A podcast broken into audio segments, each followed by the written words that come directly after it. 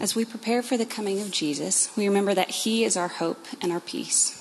The prophet Isaiah writes, For a child will be born for us, a son will be given to us, and the government will be on his shoulders. He will be named Wonderful Counselor, Mighty God, Eternal Father, Prince of Peace. The dominion will be vast, and its prosperity will never end. He will reign on the throne of David and over his kingdom to establish and sustain it with justice and righteousness from now on and forever. The zeal of the Lord of armies will accomplish this. And in the Gospel of John, Jesus assures us Peace I leave with you, my peace I give to you. I do not give to you as the world gives. Do not let your heart be troubled or fearful. Let us pray. Gracious God, grant that we may find peace as we prepare for our Lord's birth. May divisions in ourselves and in our families be peacefully resolved. May there be peace in our cities and in the countries around the world. Help us to see the paths of peace in our own lives and give us the discernment and courage to follow them. Lord, let us remember that you alone are the giver of lasting peace and that you are always with us. Amen. My mother in law worked for American Airlines for 35 years. When you work for American Airlines for 35 years, not only do you get lifetime flight privileges, but your whole family gets lifetime flight privileges. Um, I did not get to enjoy these flight privileges until I actually married her daughter, which meant honeymoon. First time in my life I'm rolling with the big dogs. Now, Nick and I, when we got married, we were babies. We didn't have two pennies to rub together. The only way we were ever going to be able to think about a honeymoon in lovely Cancun, Mexico, Senor Frogs, just exactly the way she always dreamed. Um, was to be able to use these flight privileges. So if you guys aren't aware of how this works, you fly standby essentially. Um, if you uh, walk up to the flight and there are a couple of extra seats that nobody's using, you just get to walk onto the flight sit in those fleet seats and go wherever you want to go. As we're flying down to Cancun, we roll in. I get asked one of the most ridiculous questions in the English language, which sometimes happens when you're flying standby. Um, we have two seats in coach or two seats in first class. Which do you prefer? So I'm just married. I'm sitting in first class. They're offering free champagne. My beautiful blushing bride is next to me. I was king of the world. And then we had to come back at the end, and it, and it went a little differently. We, we showed up to the Cancun airport early, early in the morning. Uh, couldn't get on that first flight back to Miami because it was full. Second flight was also full, but the gate agent says, no worries. There's a flight in a few minutes that heads to Atlanta. Tons of flights between Atlanta and Nashville. We'll just get you up to Atlanta. They'll take care of it from there. Sounds like a good plan to me. Nashville to Atlanta, gate agent.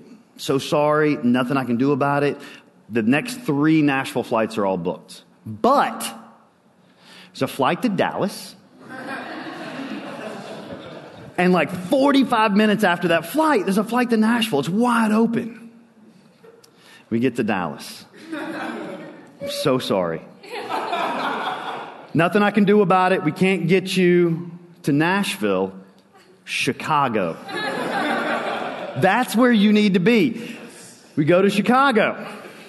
You can probably tell where I'm going. Uh, Chicago, this poor gate agent, she can see with each passing airport, we're becoming more and more despondent. She says, Mr. Hanna, I am so sorry. There's nothing I can do, but I've got good news. There are two more flights between Dallas and Nashville tonight. If we can get you back to Dallas, one of those flights, I promise you, you're going to get on. Dallas for the second time that day. 10:30 flight is full. 11:45 flight, it's our last chance. There are two seats. About 5 minutes before the flight's to take off, the gate agent calls us over and I can see the look in her eye. And I know exactly what's coming. Mr. Hanna, I'm so sorry. It's two priority passengers. They just walked up. There's nothing I can do. I think we can get you out of one of the flights in the morning. At those words, my lovely brushing bride just dropped. She was done. 16 hours, five different airports. There was no longer hope. We could not go to a hotel. We couldn't afford a hotel. We couldn't have afforded a cab to get to a hotel if we could afford a hotel. At the end of this honeymoon, at the end of all of this travel, the best they could offer us was laying on the floor of the Dallas airport, hoping we could get out the next day. A couple of minutes later, as we're trying to figure out which seats would be the most comfortable in the concourse, the gate agent calls us back over. She says, Mr. Hanna, you see that older couple that's walking away? They saw your wife crying and they asked me what was wrong. And after I explained the situation to them, they said, I got nowhere to be. I can spend another night in Dallas. Let them have our seats.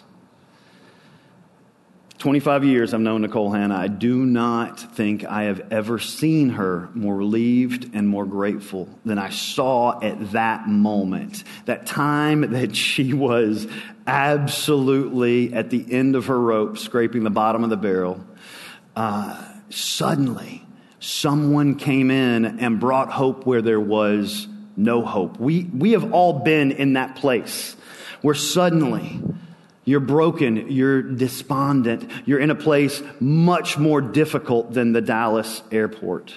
And out of nowhere, someone brings hope. This morning, Revelation chapter 5 we get to look at that moment in time where there is suddenly hope for all humanity. That moment in time where there is suddenly hope for all eternity. Last week we were in the fourth chapter of Revelation. John has been invited into the throne room. It's, it's, a, it's a scene of majesty and glory and chaos, and he is clawing and scratching for words and word pictures that could describe what he saw. As, as he comes into the throne room, his eyes are immediately drawn to the throne in the center of the room, to the one that's on the throne, a brilliant light reflecting all the entire spectrum of colors. Four beasts representing all of creation are in the room. 24 elders on their thrones, surrounding the throne in the center, representing all of God's people. And there they are worshiping worshiping the one on the throne. You see, Revelation is a book of worship. Written by a man in exile while he was worshiping to churches who needed worship about the one they should worship. And, and the fourth chapter of Revelation is all about worship of God as creator. They sing, Oh, Lord, oh God, you are worthy to receive power, glory, and honor because you have created all things and by your will they exist and were created. It's in that moment that we arrive at the fifth chapter of Revelation. Now, I am going to read all 14 verses. If you are able, please stand while we read God's word.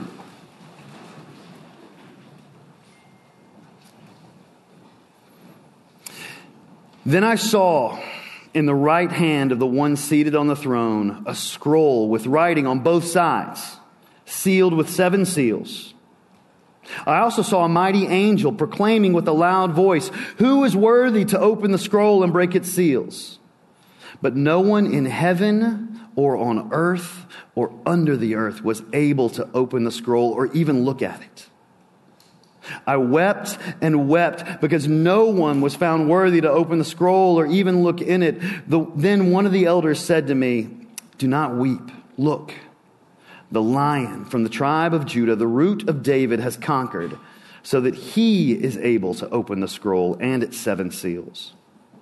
Then I saw one like a slaughtered lamb standing in the midst of the throne and the four living creatures and among the elders. He had seven horns and seven eyes, which are the seven spirits of God, sent into all the earth.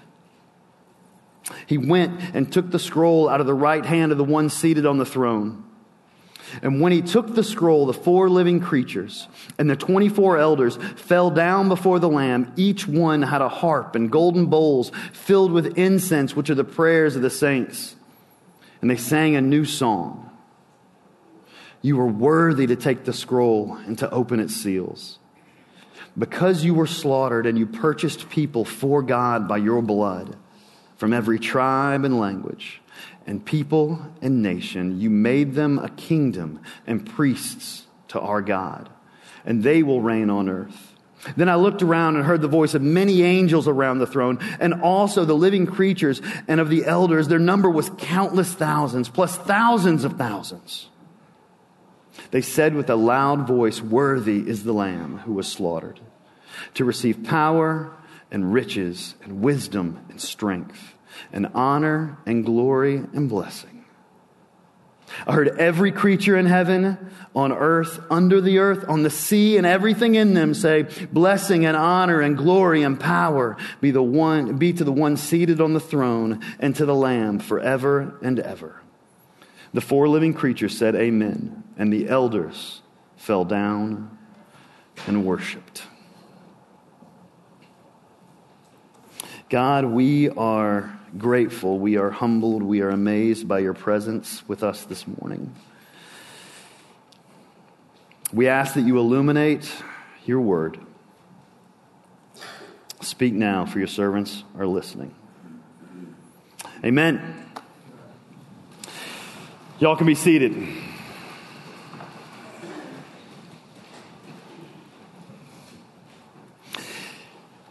We find ourselves in the throne room of heaven. John is amongst all of creation, all of God's people. Worship is happening. Guys, I said it last week. I'm going to say it again. Revelation is a, wor- a, a book with words of prophecy. Revelation tells us of the second coming, but primarily, Revelation is about what's happening right now. This worship that we read about, it is happening right now as we speak in the throne room of heaven. John is there. He's witnessing this worship of God as creator. And then comes an angel with a booming voice. Who can open the scroll? Bro, read the room.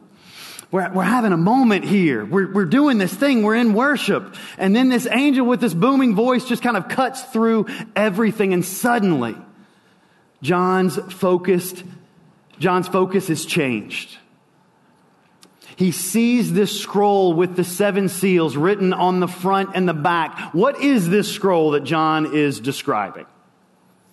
It is the scroll of destiny, which I know sounds like something out of an Indiana Jones movie. The scroll of destiny, words written on both sides, sealed with seven seals, never to be opened. That scroll contains all the words God has spoken all of the words that God will speak. Everything He said, everything that He will say. The history of mankind, the future of mankind, God's plan, God's will, the very plan of salvation. How everything that is broken will be fixed. How everything that is fallen will be redeemed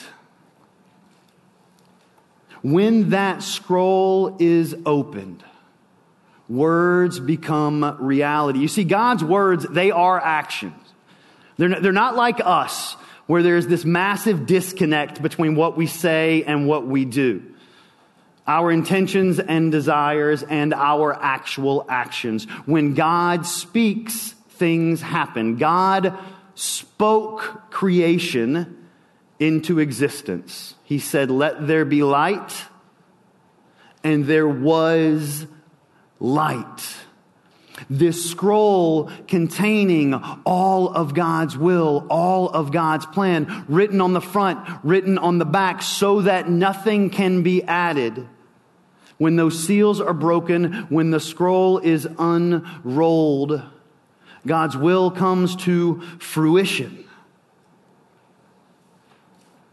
The problem? As the angel speaks, who is worthy to open the scroll? No one steps up. No one in heaven, no one on earth, no one in hell is worthy. They can't even look at it. They can't even look at the words. They can't bear the weight of God's will.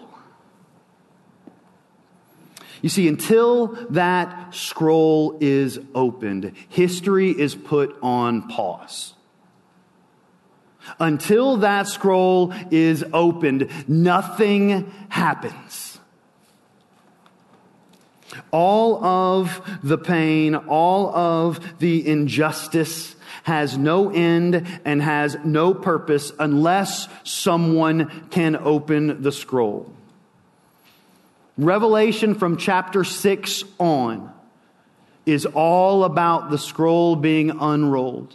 It's all about God's plan and God's will. Until someone is worthy to break that seal, nothing moves forward. And there John was. All of mankind's hopes all of our prayers, everything broken to be fixed. It's that close.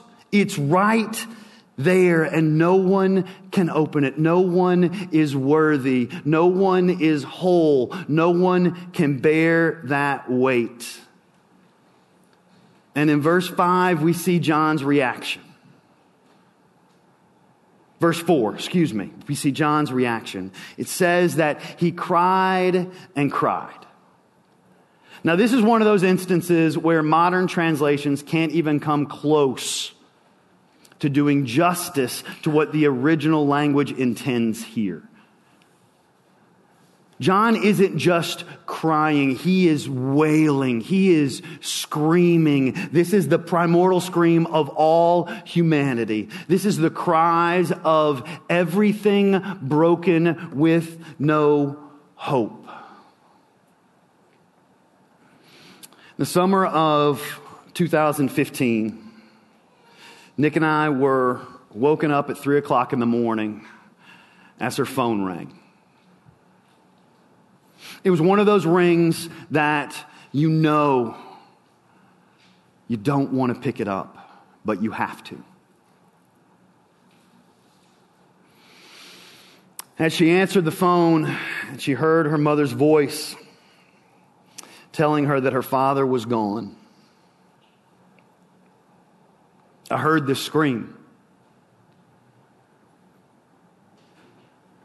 The scream of hopelessness, the scream of a brokenness that can't be fixed, the wailing of a parent who answers the door to the police officer in the middle of the night, the family member that hears the doctor say, There's nothing else we can do. The husband that comes home to the empty house to read the Dear John letter John sees that no one can open the scroll and he is broken for all of humanity and he wails and he screams. And it's in that moment that one of the elders stops him and says, Don't cry. Don't you hate that? You're in that place broken, desperate. Not, not crying pretty tears, that, that ugly cry with snot bubbles and mascara running down your face, and your friend comes over. Oh, they're there. Don't cry. I'm, I'm gonna cry. I'm to cry because it's not okay. And it will never be okay again. That thing that has happened can never unhappen. Maybe it gets easier. But it's never going to be right. I'm going to cry. In all of Revelation chapter 5, there are only two commands. This is the first one don't cry. The second one follows immediately look. You see, this elder, he, he's not, he's not the person saying, saying, don't cry because I'm super uncomfortable right now and, and I just need you to stop. He's not, he's not the guy that says, don't cry because I'm supposed to say something and I don't really know what to say. And if you would just stop crying, it would signal to me that everything is okay. He doesn't say, don't cry without giving an alternative action, without giving a next step. Don't cry. Look. The lion of Judah who has conquered death itself. He is here and he is worthy. Don't cry, the lion, our champion. The root of David, the one that fulfills all of the prophecy. He is here and he is worthy. You see, the lion of Judah is Jesus Christ as the eternal king. The elder tells John, don't cry. There is one who is worthy.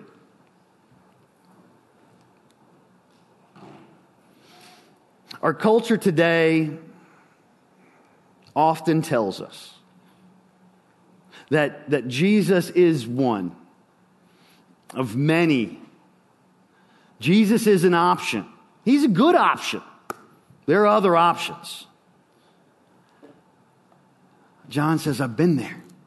I was in that room. I saw it. There's one who is worthy. John was writing this letter to seven churches in Asia Minor who, who were in a place of great persecution under the Roman government. These churches have been told, yes, there's a throne, and yes, there's one who sits on it, and his name is Caesar. And Caesar is the one who holds the key. He's the one who can a- unlock the future. John says, I was there. It ain't him. We are told today, yeah, yeah, there is one. There is this man or there is that woman. There is this political figure or that candidate. There is this party or that party. There is this preacher or there is that leader. Follow them. They know the way. John says, I was there. It ain't them. There is one who is worthy, the lion of Judah, and he turns and he looks to see the lion. And what does he see? I saw one like a slaughtered lamb. He looks for the lion and he sees the lamb. You, you can't make this stuff up. If, if we today were to come together and design a great king, design a great conqueror, what would that look like? You know, modern man often uses animals to project images of power. In fact, the, the entire country of England, they do elevate the lion. In Russia, it's, it's the mighty bear. Here in America, we have the soaring eagle, all powerful, all ravenous. Only the kingdom of heaven would dare elevate a lamb as the symbol of might.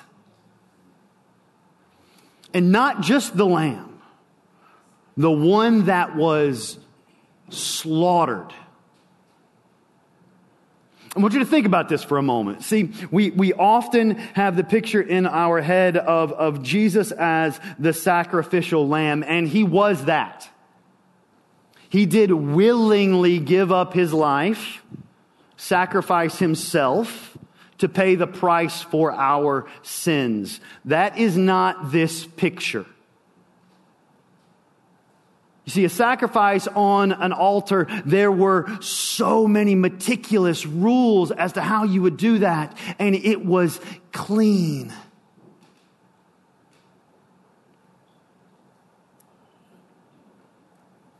This is the lamb that was slaughtered, brutalized by his enemies.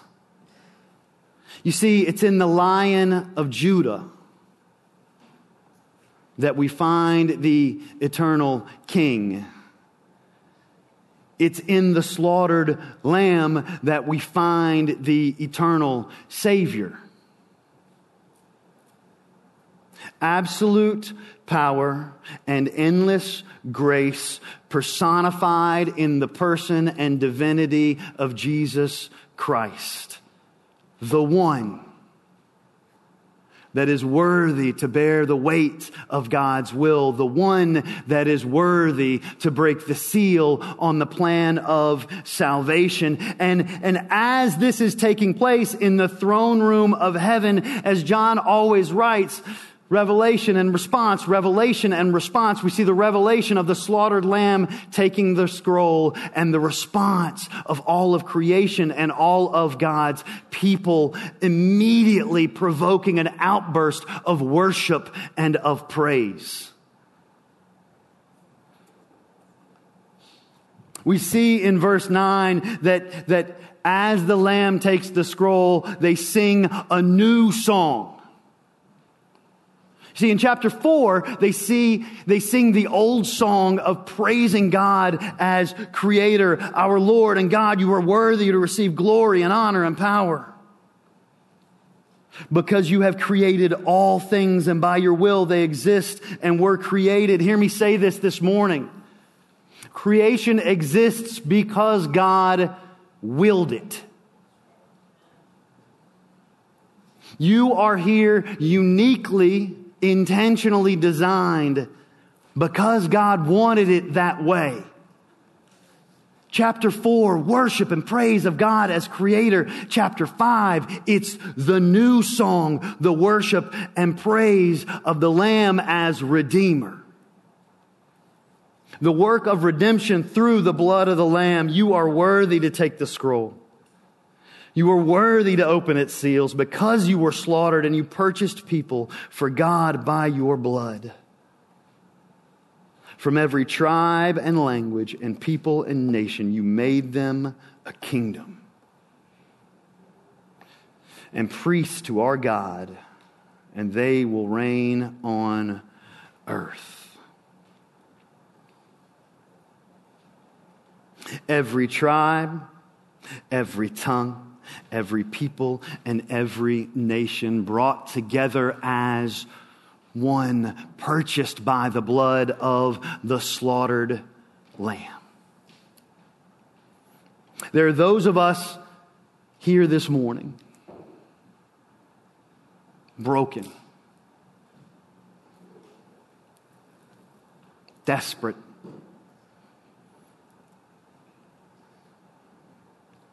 crying out, wailing, screaming with no hope. Hear the elder say, Stop, look, behold the lion of Judah.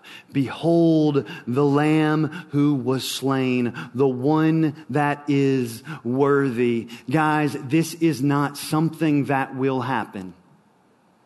This is something that has happened. And when you know it, when you see it, the only possible response is to worship the one that is worthy. Would you pray with me? Lord, I long to be a part someday of the worship that is happening in your throne room right now. And I am grateful for the lamb that was slain so that I may be. In this season, every nativity scene that we see, every image of the Christ child, remind us of the Lion of Judah, the eternal King, of the Lamb that was slain, the eternal Savior, the one who was worthy. Amen.